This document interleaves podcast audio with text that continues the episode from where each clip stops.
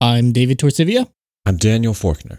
and this is Ashes, Ashes, a podcast about systemic issues, cracks in civilization, collapse of the environment, and if we're unlucky, the end of the world.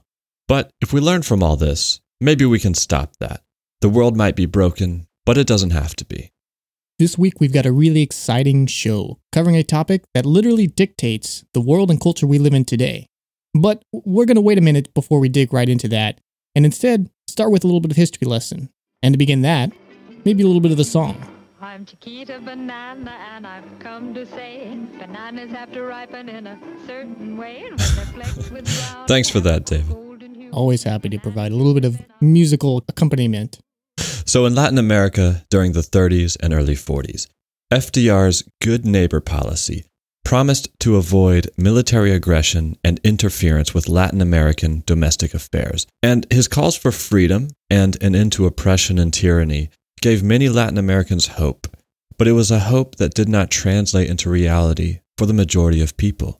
And the story of United Fruit, an American company, highlights this contradiction between the expression of American ideals like freedom and the forces that govern people's lives. Maybe you've heard this jingle before. It's considered one of the most famous in all of advertising history. This is a song for Chiquita Banana, which of course is a product of United Fruit. And it was in Guatemala, which borders the southern tip of Mexico, that United Fruit thrived. The country was perfect. It had lush vegetation, ample rain for growing bananas, but most importantly, a brutal dictator that restricted the freedoms and rights of the people, ensuring a vast supply of cheap labor. Wow, that really does sound perfect. I know where I'm taking my vacation. And this dictator, General Jorge Ubico, ran a regime that benefited landowners. One of the policies under the general made it possible to legally kill any peasant who worked less than 100 days a year for a landowner. Quite literally a utopia. And United Fruit, which owned 70% of all private land, profited handsomely from this arrangement. But eventually, this oppression exploded into massive demonstrations in 1944, which forced the resignation of the dictator and led to the democratic election of a people's hero, who was succeeded in 1951 by Jacobo Arbenz. And these democratically elected presidents sought to increase the freedoms of the people. But this meant going head to head with United Fruit. They introduced labor rights and challenged the company's rail monopoly.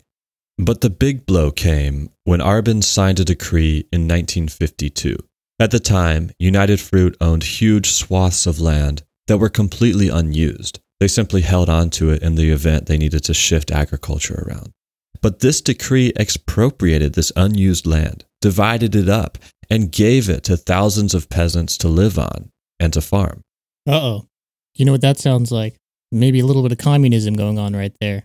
Which, if I'm remembering my history correctly, this is what, 50s? Yeah, 1952? That seems like uh, exactly the time when the Cold War was just getting started and, and heating up. Yeah, that's right, David. And the Cold War was really a war between capitalism and communism. And it was so intense that almost any struggle around the world could be framed within this ideological framework. And United Fruit would use this to its advantage to fight back against the social reform threatening its profits. The company had hired a man in the 40s to help sell more bananas, but they realized around this time that they could use his skills to help them in the struggle against Arbenz policies. This man's specialty was not in direct advertising, but in the manipulation of perceptions to indirectly change the world to better suit corporate interests. This was a man who once increased sales for a hairnet company by influencing women to wear their hair a different way. In the case of United Fruit, this man knew that if you could align the interests of the company with the interests of the United States government, the reforms of Arbenz could be undone and full fledged exploitation could resume.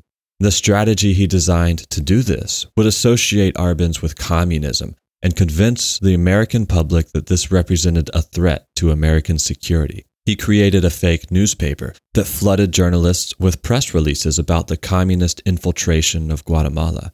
He distributed an anonymous report on Guatemala to every member of Congress, and he convinced publishers to reject articles that were sympathetic to Arbenz, among other things. Okay, this is this goes way past just simple advertising now, right? I mean, he's literally creating a, a fake newspaper in order to push this idea. And then it seems almost like whole scale control of the media, right? So he's sending off things specifically to Congress people, providing pre written material to journalists in order to push a story.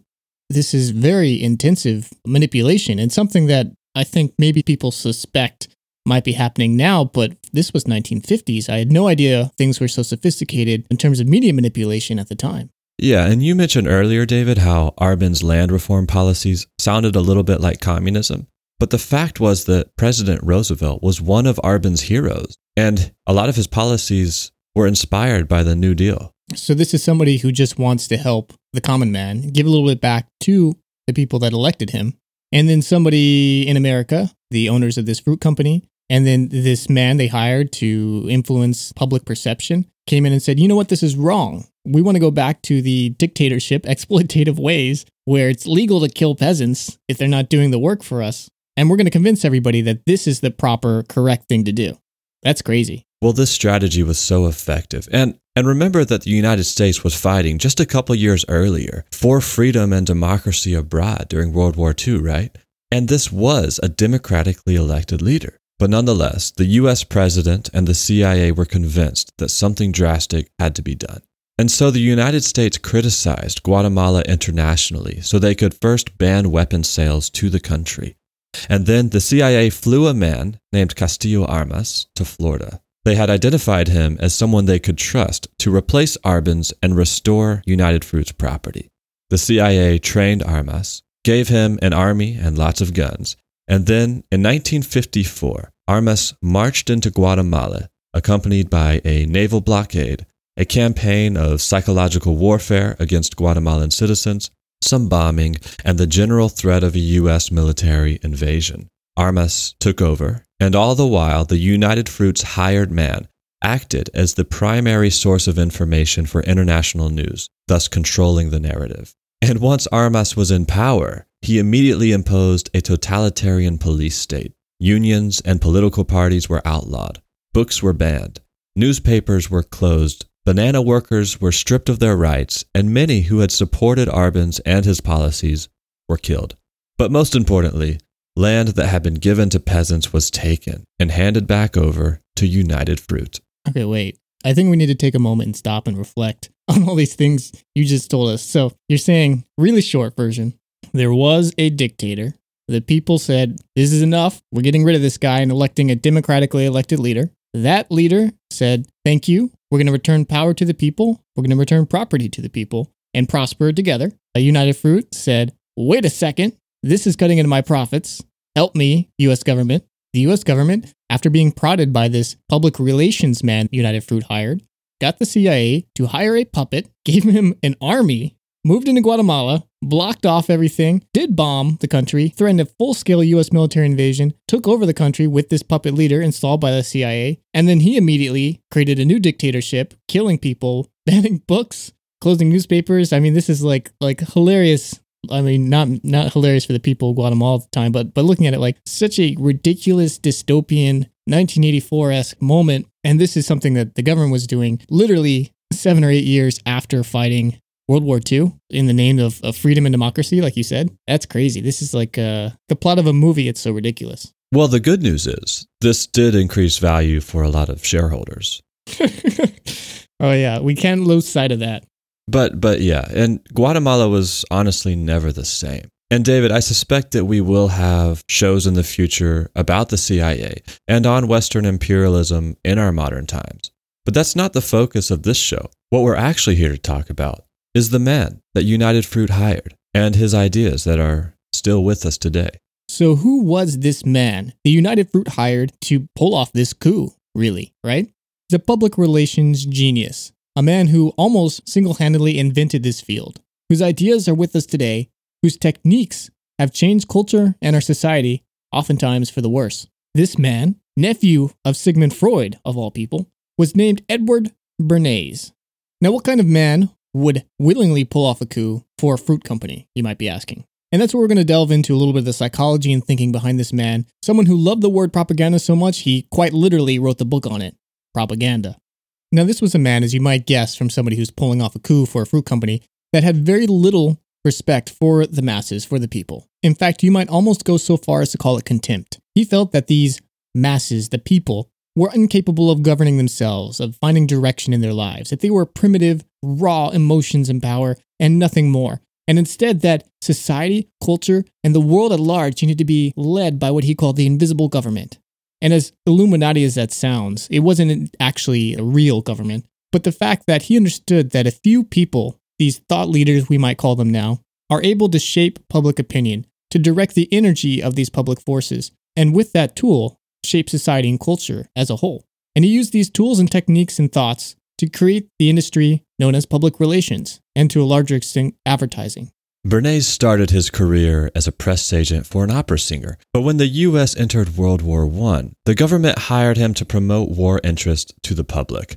And he did such a good job of this that Woodrow Wilson invited him to the peace conference in Paris after the war ended. And when Bernays got there, he was so surprised to see how President Wilson was portrayed in Paris as this hero of the people. The crowds just went crazy for him. And it made Bernays wonder if people could be swayed in such a significant way during war, when emotions were high and so much was on the line, could they be influenced in similar ways during peace? And thus, the field of propaganda, of public relations, of advertising was really born. Now, Edward Bernays had a number of core concepts of how this field works. Let's take a moment to explore some of these and give you examples of him really putting these ideas into place. So, one of the main components of this is that advertising, that public relations, isn't about just telling someone to buy. That's the simplistic understanding of advertising, of selling things. Where used to be, I have this product. It's better than the other product. You should buy it.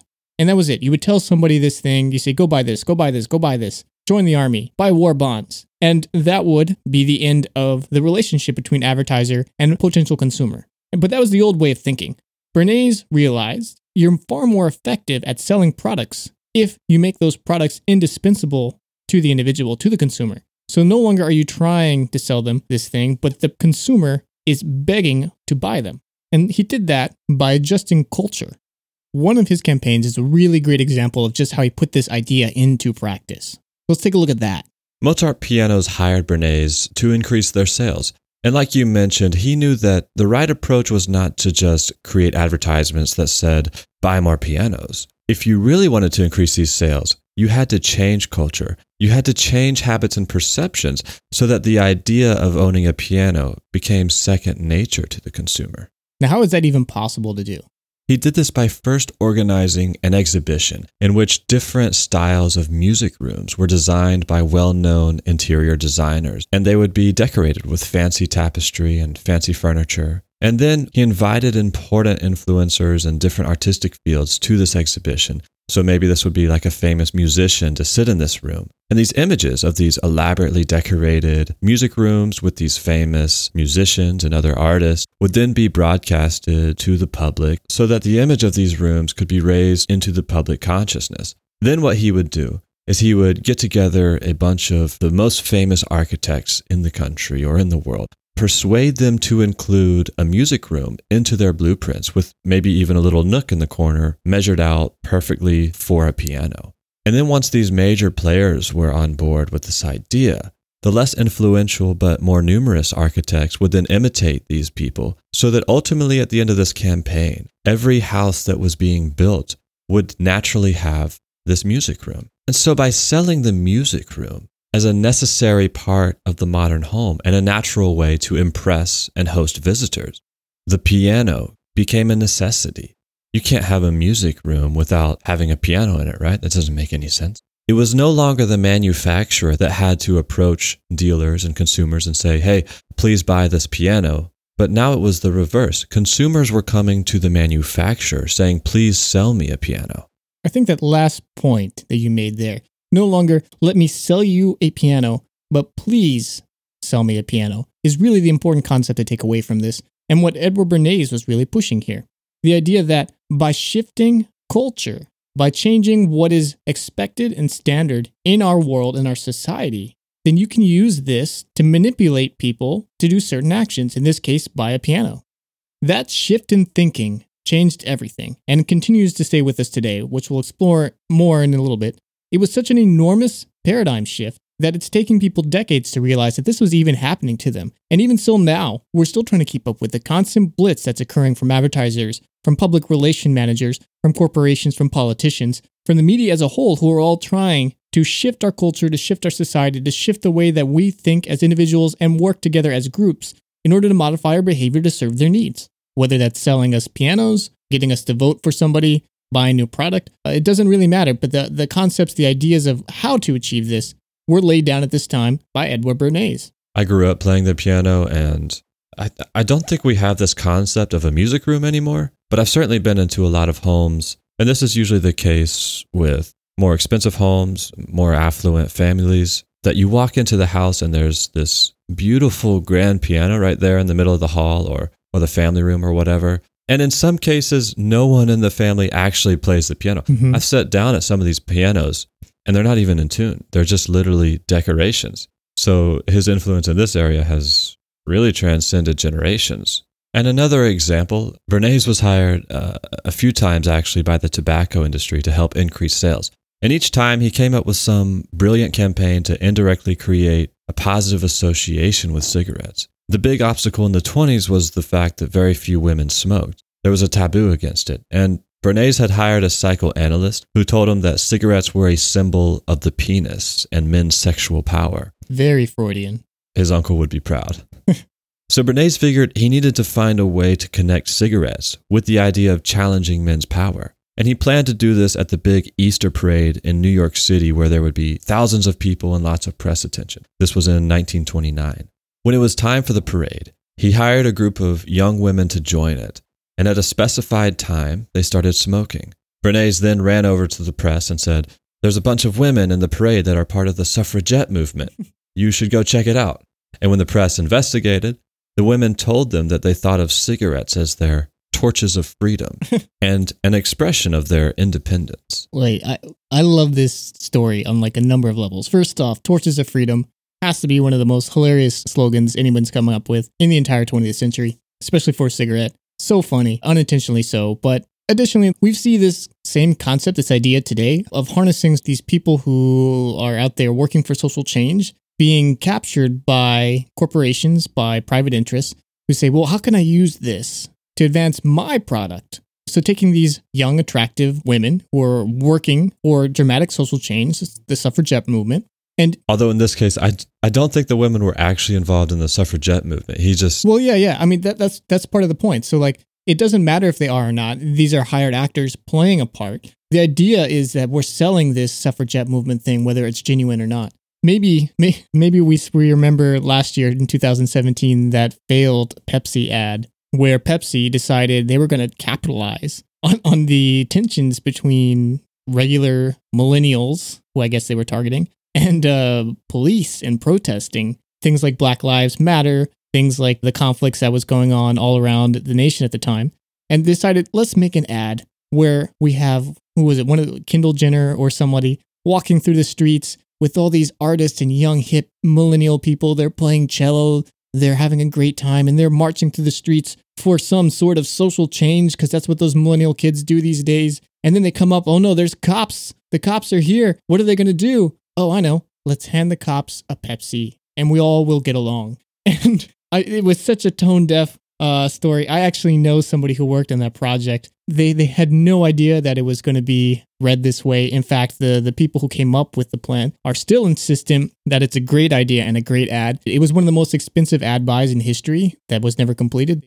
Over a billion dollars in ad buys were spent on on ad time to play this ad because they thought it was going to be such a huge success. The ad itself was tens of millions of dollars to put together. And and again, I know this because I talked to somebody who was working intimately with the project. For those curious, nobody was fired at Pepsi or the agency that did this. In fact, they continue to work together. But the same sort of idea, and, and though it failed at this time of trying to attach a product, a corporate interest to a social movement, is nothing new. You know, this was almost 100 years ago. This was going on with the suffragettes, with Edward Bernays. And again, it was another thing that was negative for you. I mean, I guess they didn't understand smoking was bad for you at the time, that, that came out a couple decades later.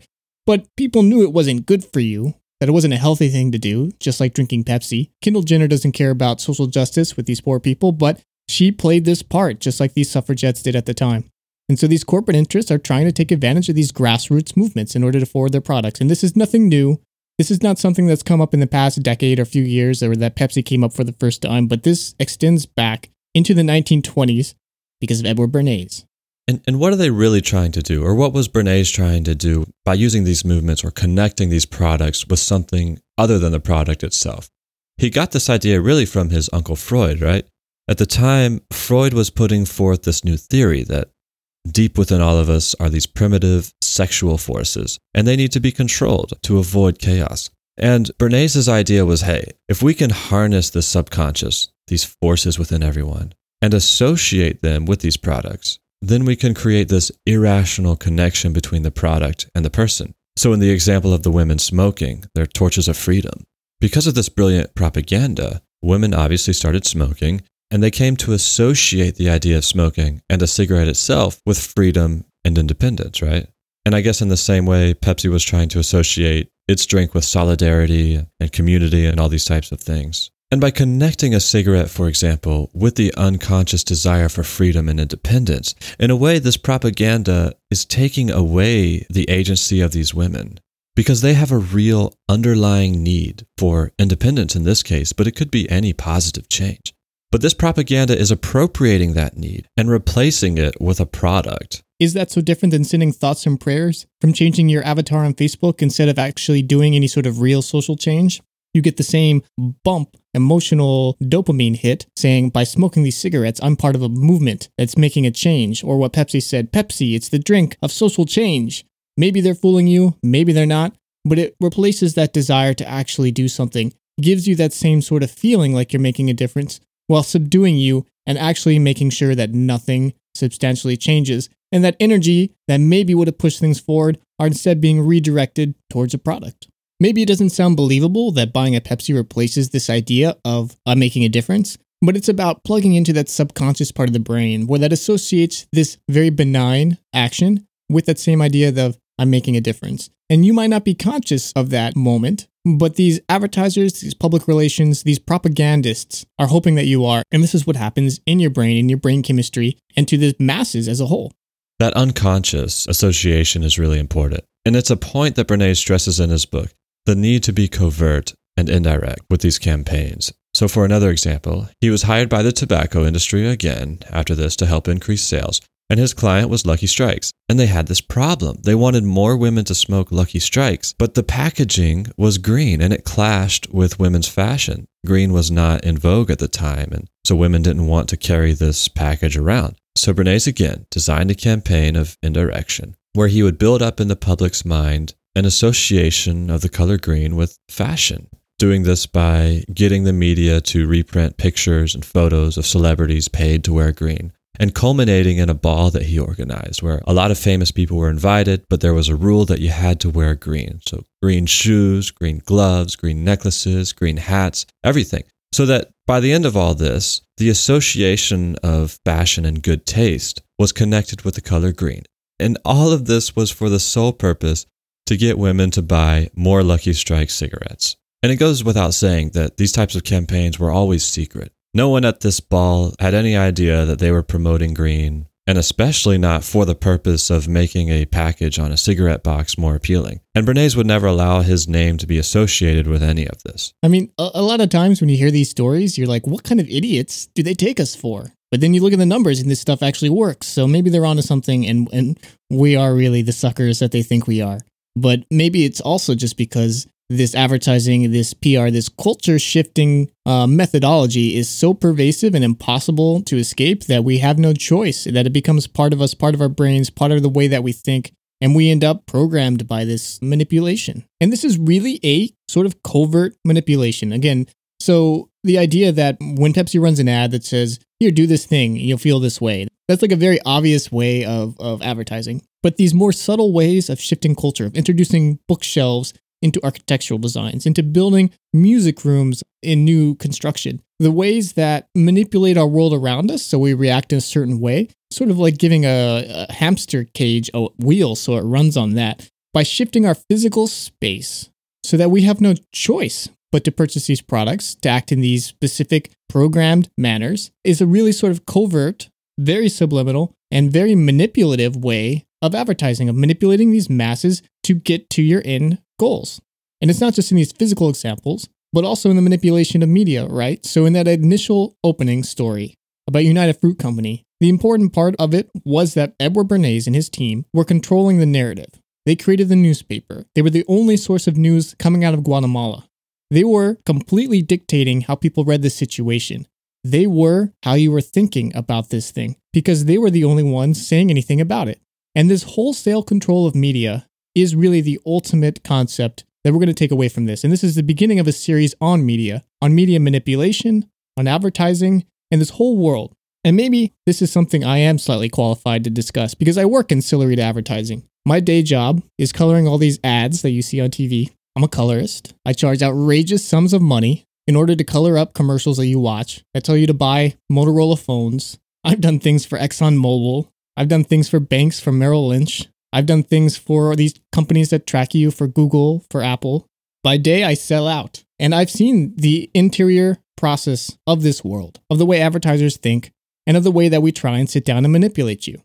And so, this control of media again, there's only a couple of companies that represent basically every single source of media you see, whether it's websites, TV, traditional newspapers, television, movies, radio, magazines. All of these sources of media that control the things that we talk about, how we talk about them, everything in this world are run by a very small number of companies that have the power to have the same sort of manipulation of information, just like Edward Bernays was.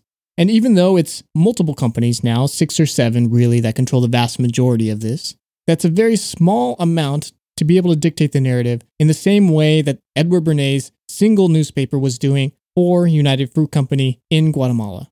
And we are in a place where it's very easy to get back to that same scenario, where if the interests of these media companies align, then we might only be hearing part of the story. We might be being influenced in ways that we can't even imagine because there's only a small part of the narrative being told, because things are being left out, or because stories just aren't being told at all. And that's something we'll explore more in the future. Well, David, I feel like if you're talking about magazines and newspapers and television, I think the common response is, well, I'm not affected by advertising. I don't go to some fast food joint just because I see it on television. I make my own choices. But again, it comes back to this covertness and this misdirection that goes into these propaganda campaigns, right? We are a culture that gives a lot of attention to celebrities and other personalities on TV, our politicians and our athletes and things like this. And one of the things that Bernays stressed in all this is the manipulation of those people. So, in a lot of ways, this propaganda, these campaigns aren't directed at us directly, but it's directed at these people who we look to for sources of inspiration and for directions on our culture. And I hear this all the time. You know, we talk about presidents, we talk about athletes, and we talk about their genuine personality and who they are and, and why we like them. But Bernays saw personality as something that was meant to be crafted to fit the objective that you were looking for. And he has this joke that he tells in his book that's a little outdated, but it gets the point across. He says, You know, there's a story that this banker fired his partner because he had divorced his wife. And his partner says, But what does my private affair have to do with my banking business? And the man says, Well, if you're not capable of managing your own wife, the people will certainly believe that you are not capable of managing their money. As sexist as that is. and as sexist as that is, he goes on to describe in his book how, look, if you're a propagandist, you need to realize that this personality is something that you should treat with scientific precision. You need to craft the personality so that when people see this person, they see something genuine that appeals to their interests in a way that gets them to buy your product. And so the same person who says, look, advertising doesn't affect me, well, if they go watch TV and their favorite athlete gets up and is wearing a green shirt and they say, you know, I like that shirt, and it subconsciously affects them so that they go out next time they're at Nike or Adidas mm-hmm. or something, they're buying green athletic wear. Yeah. Soccer players are hugely influential in this. They basically dictate men's hairstyles. As funny as that is. Yeah, exactly. And and so I think we should be skeptical of this quality in our society of worshiping these figures, of looking at these politicians, these athletes, these actors, these fashion models, and trying to take cues about what we should do and how we should live our life from them. Because if Bernays was manipulating our cultural leaders in the 20s, I guarantee you that that technique has only been refined over and over again. Yeah, we have this idea of influencers today, right? That's the marketing word for it. People that they know, if they show using a product, then people will buy. They will use this product. They say, oh, this guy, this girl, she's using this thing. And so it must be good. And I'll use that too. And more insidiously, Edward Bernays uses the same idea. This is one of my favorite stories about him to sell the idea of bacon with breakfast. So the American idea of breakfast is very foreign to the rest of the world. They look at what we eat, our cereal, our bacon, the typical component of a healthy breakfast as you see advertised on TV, that's totally insane. Our cereal is leftover grains that are actually, I just saw an article today saying it's less nutritious than pizza, so we should be eating pizza for breakfast instead of cereal. And bacon and eggs, now this is a campaign that Edward Bernays worked on many years ago. The idea was to sell that bacon was part of a healthy breakfast. Maybe you've heard, you know, a hearty breakfast, actually, that saying that came from this campaign.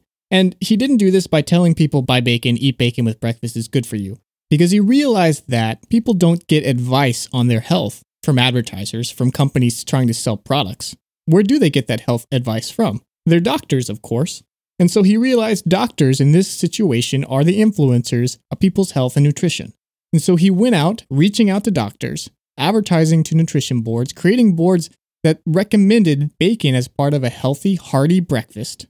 And then doctors took this information, said, oh, yeah, of course, this pamphlet says it's healthy. This is what people should be eating. And when people would come in for their checkups when they were sick, a doctor would say, Are you getting enough food for breakfast?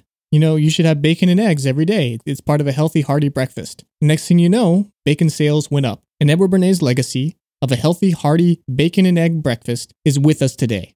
And I guess you could say, well, David, I like bacon and eggs, so maybe I'm not too upset that he somehow introduce that into common mainstream. But the point of all this is that this is preying on our very natural tendencies and desires to trust people and to look to authorities to tell us what to do that's good for us and best for us. And under a healthy society or a healthy community, these types of influences would come from people that we know personally, that have common interests with us, people that we can trust to influence us towards a mutually beneficial goal. But when these influencers are coming from this very shady place that we don't really understand what their incentives are in influencing us. And, and, you know, that reminds me, David, maybe we should talk about where exactly the incentive for this manipulation comes from. I mean, why are these propagandists really trying to shape us? Is it for our benefit or is it for some other reason?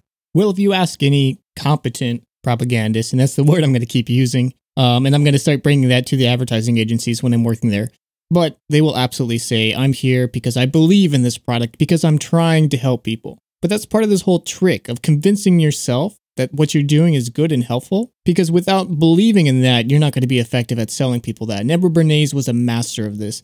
But ultimately, these are all people serving the corporations, the companies, and occasionally the politicians that are trying to sell these ideas, these products. And it sounds silly when you sit down and you watch these advertisements on TV or the pre roll before your YouTube ads and you say, there's no way that these things are having any sort of effect on me. I'm a savvy consumer, I'm an independent person. But remember, a lot of this isn't about necessarily your individual actions at your agency, but instead about shaping the world you live in so you have no choice but to do certain things.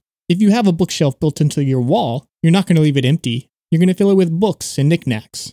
It's about creating situations that leave consumers no choice but to act in certain ways that benefit these corporations, companies, and politicians. And you say these marketers, they feel like they're making the world a better place, and, and Bernays certainly felt that way. But it's important to realize that who he was ultimately serving, what his vision for society was, was that the masses would be manipulated by the corporate elite for economic benefit.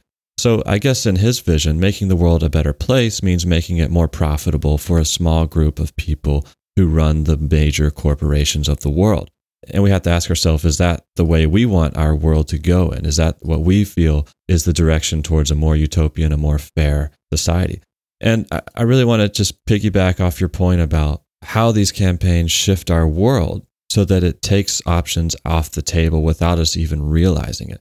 That's a really insidious part about all this propaganda is that say we see an ad for AT&T and then we see an ad for Comcast and we say, okay, they're trying to convince me, should I go with company A or should I go with company B? And we think that's very natural. What we don't realize is that before these advertisements even showed up on the air, there was a propaganda at work to get rid of options C, D, E, F, all the way through Z, which may not have been individual companies, but whole lifestyles and whole concepts of how society could be structured. Maybe at one point, the idea of a free municipality provided internet was available, but that got taken out of the conversation without us even knowing it. And now we're stuck with this oh, should I go with company A and pay them $65 a month or $100 a month for internet? Or should I go with company B and pay $100 a month? Without even realizing that maybe there were alternatives, not just to these individual companies, but whole ways of living that we can no longer even see. Yeah, and one of the very major ways that this happened was the shift in the relationship between producers and consumers. So, for most of human history, things were created to supply a need, right? So, I need something, and so somebody creates that in order to fulfill my need and make a little bit of money off that situation. And that's how things were economically for the vast majority of human history. But with the but with the advent of mass production coming out of the geared up factories from World War I, that shifted. These factories needed to be always producing in order to stay profitable. And you can't constantly produce and churn these products out if you're only supplying demand because you're going to overproduce. And so the cataclysmic shift that happened in the way that consumers and corporations interacted with each other was pushed by Bernays and other propagandists of the time in shifting needs to desires. So no longer it's just, I need a pair of boots, otherwise I would have bare feet. Now it's, I want a new pair of boots because it's in fashion. And this is really the creation of the consumer and consumerism. We must shift America from a needs to a desires culture, wrote a Lehman Brothers executive. People must be trained to desire, to want new things even before the old had been entirely consumed. Man's desires must overshadow his needs. And maybe this is the greatest legacy of Bernays and his contemporaries the creation of consumerism, which really is the creation of America and capitalism as we know it today. And what's interesting is even past that, as time has gone on and the decades have ticked by, advertisers, propagandists have taken that desire and turned it back into a need. So now it's not only just, I want this thing, but now it's become a need once more. I want this thing so much, I need to have it, or else I'll be unhappy. And that's really the final coup de grace in this process. One of these shifts in the economy came with the diamond industry. De Beers, the owners of mines in South Africa at the time, discovered huge deposits of diamonds. And they said, How can we get people to buy these? As ingrained in our culture as diamonds are today, at the time, they weren't. They were sort of an odd stone that people would only use in humongous sizes and colors. So De Beers had this very lackluster find. They were common, they weren't anything particularly special, they weren't scarce at the time. And taking a page right out of Bernays' propaganda, they sought to associate diamonds with the idea of romance so that it became a necessity. Anyone who wanted to express romance had to purchase a diamond. And they used the traditional models that we talked about. They used actors and they produced campaigns to show that famous, wealthy people wore diamonds and they created a discussion around it. And the whole idea was hey, let's target poor, working class Americans and people and make them look to these celebrities, make them look at these actresses. We want these poor women to say, man, I wish I had what she had. A campaign that was obviously very successful. Yeah, and that sticks with us through today. The idea that a diamond is the only way to propose. The idea that an engagement ring is supposed to be X number of months of your salary. That phrase, diamonds are forever. All these things live with us today, affect our culture, our society, our very mating rituals as a species. And it was created less than 100 years ago because somebody had a mine full of worthless diamonds and wanted to sell them to us. And there's all sorts of stories like this. When I turned 18 years old, David, I received in the mail this package from Gillette razors. I got one too. Really? It was a it was like a bottle of shaving cream and it was a, a brand new razor. And I was so impressed with this. I said, wow, no one's ever sent like it was a gift that I got in the mail for my birthday. Because you're a man now, right? Exactly. I was a man. And actually I I couldn't really use it for another year because I was still, you know, I guess I wasn't quite a man at that point. but that idea stuck with me and I was a Gillette man for a long time. I always bought their product and it was expensive as hell. You buy this little shitty razor, mm-hmm. it's plastic, and the cartridges are behind the locked case because they're so expensive and they're such a necessity. And they were good for like one, two, three, four uses, and then I had to throw them out. But it left such an impression on me that I used them for a long time.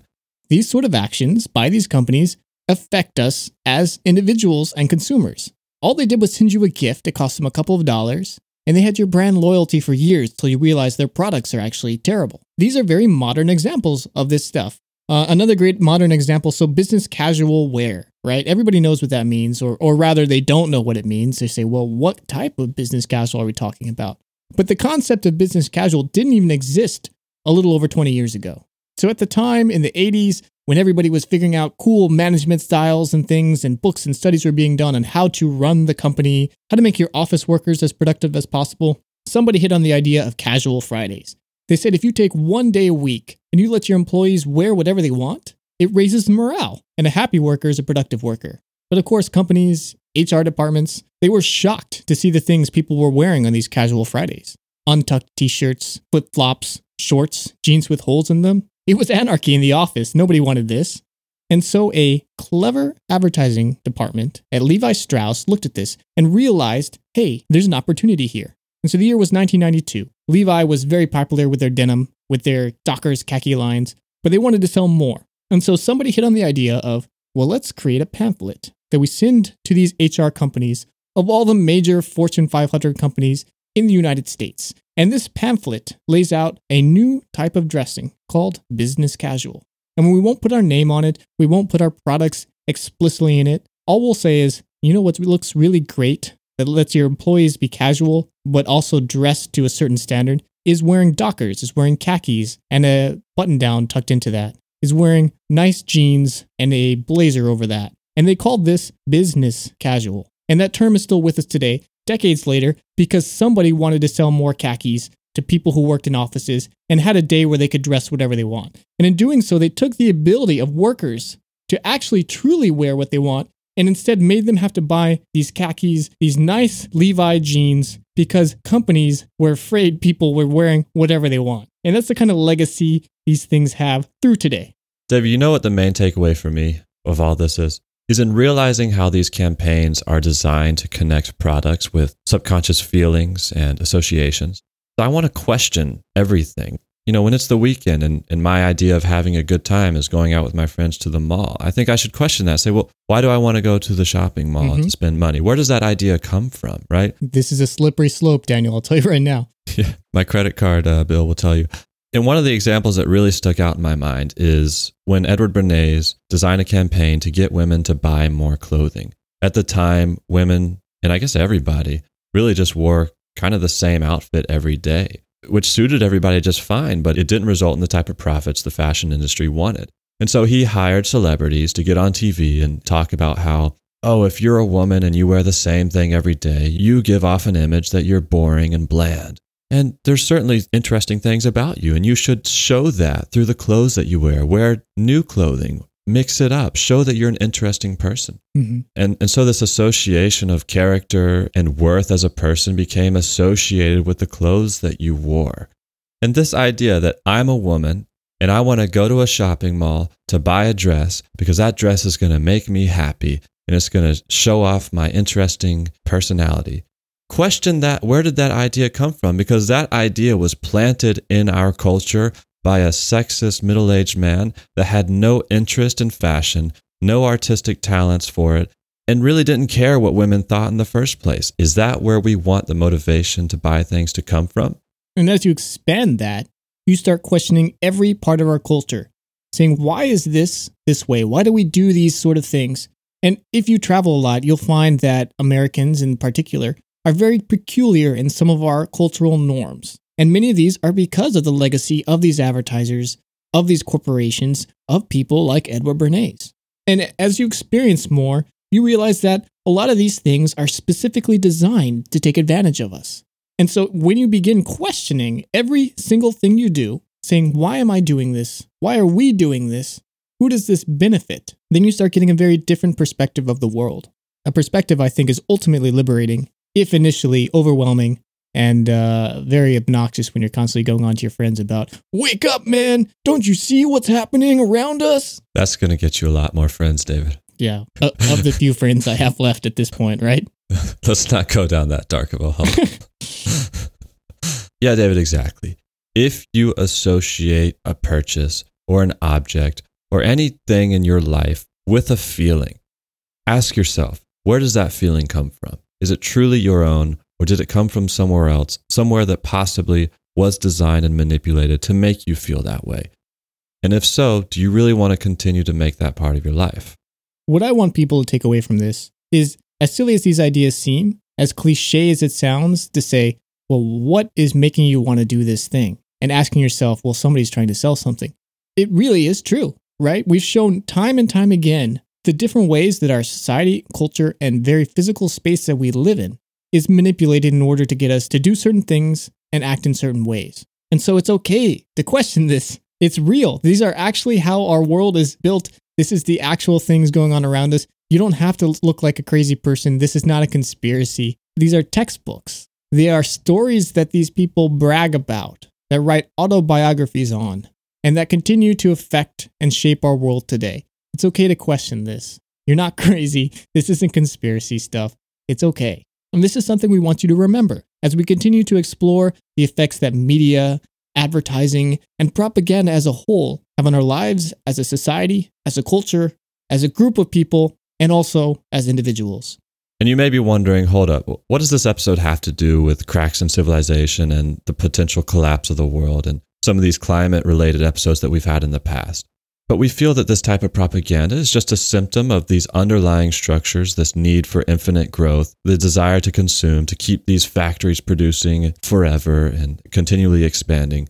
Those underlying structures are the same ones that are leading to our climate problems, right? And this propaganda is not just a symptom of these underlying structures, but it also enables and encourages it. Because by encouraging more consumerism, we're keeping those factories running and we're keeping the mines open and we're keeping the extraction of these resources going at full force. And that's why we are attacking these structures from every angle possible.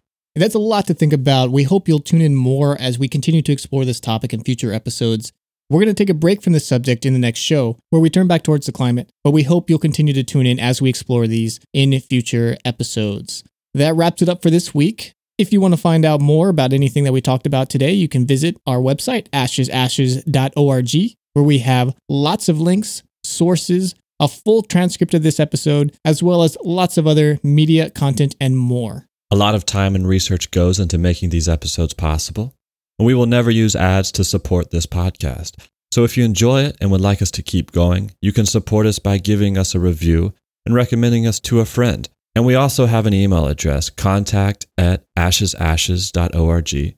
And we'd love to hear from you. Send us your thoughts, send us your criticisms, let us know what you think. It'll help us keep going, it'll encourage us. And if you have any examples of some modern marketing and propaganda campaigns, send us our way and maybe we can discuss them in an upcoming show. You can also reach out to us on your favorite social network at Ashes Ashes Cast. That wraps it up for this week. This is Ashes Ashes. Bye bye. Bye.